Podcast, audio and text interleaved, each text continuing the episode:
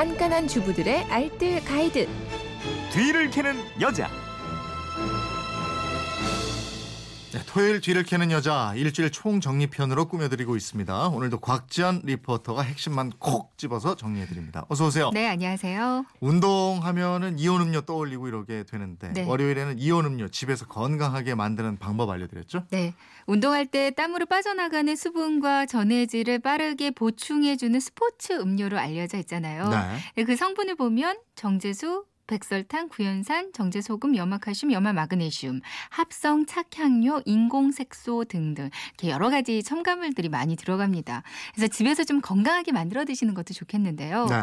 홈메이드 이온 음료 재료는 물 1리터에 설탕 5큰술, 그리고 소금은 티스푼으로 하나 정도, 그리고 레몬즙이 필요합니다. 음. 이렇게 모든 재료를 다 넣고요. 뚜껑을 잘 닫고 충분히 흔들어서 녹여주면 이제 이온 음료가 그냥 딱 완성이 되거든요. 네. 설탕 대신에 물엿 6 큰술을 넣어도 되고요. 아니면 꿀은 좀 더 적게 4 큰술 정도 넣으셔도 됩니다. 음. 그리고 레몬즙 대신에 오렌지 주스를 소주잔으로 한 잔 정도 넣어줘도 맛은 좋거든요. 네. 실제로 한 실험에서 이렇게 운동 후에 이렇게 직접 만든 이온 음료를 마시게 하고 체수분하고 체열을 한번 검사를 해봤대요. 네. 그랬더니 정상으로 돌아오는데 실제 물보다 효과가 아주 뛰어났다고 합니다. 음. 오이로 이온 음료 만드는 방법도 있거든요. 오이 한 개를 최대한 얇게 썰어서 식초 두 스푼, 소금 한 스푼, 그리고 생수를 1리터 정도 넣고 잘 저어주세요. 네. 냉장고에 한 두세 시간 정도 넣었다가 드시면 되는데 그럼 전해질 보충과 함께 부종도 빼주고요. 네. 해독 작용도 해주는 그러니까 천연 오이수 이온 음료를 즐기실 수가 있습니다. 네. 화요일에는 요즘에 많이 먹는 귤 네. 보관법 알아봤어요.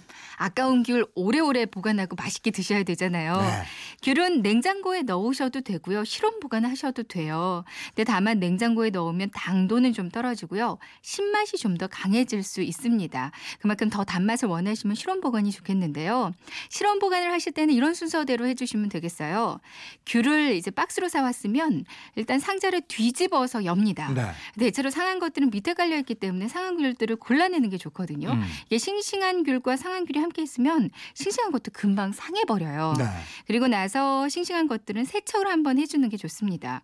물에 소금을 한 두 큰술 정도 넣고요. 귤을 한 2분 정도만 담갔다가 찬물로 헹구고 이젠 깨끗한 수건으로 닦아서 말리면 되거든요. 네. 소금물에 담가두는 이유는 농약을 제거하기 위해서인데요. 음. 농약 성분 때문에 귤이 좀 더 금방 상할 수 있기 때문입니다. 네. 어, 그리고 상자에 신문지를 깔고요. 귤한 칸을 넣고 다시 그 위에 신문지 올리고 귤 깔고 이런 식으로 겹겹이 쌓아주면 되거든요. 음. 이 상태로 서늘한 발코니에 두고 두시면 한 달까지도 드실 수가 있어요. 네. 집에 좀 서늘한 곳이 없다 싶으시면 당장 드실 것만 실온 보관하고요. 나머지는 냉장고에 넣으시는 게 좋겠는데요. 네.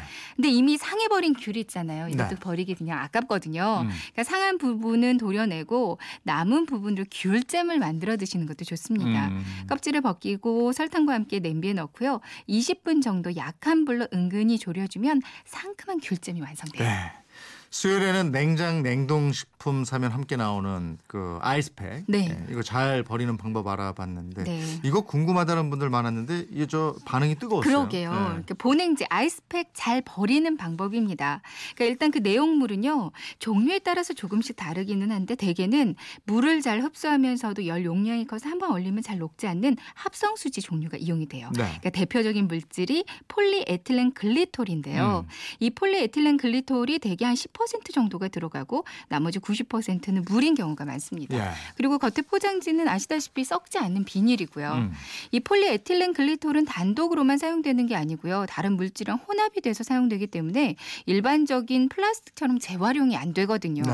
때문에 아이스팩 버리실 때는 이거는 소각용 폐기물로 분류가 되기 때문에 종량제 봉투에 넣어서 버리셔야 됩니다. 음, 아이스팩이 터져서 구멍이 나 있거나 아니면 아이스팩의 부피가 너무 크고 무거울 경우에 따로 분리 배출하는 방법도 있었잖아요. 네.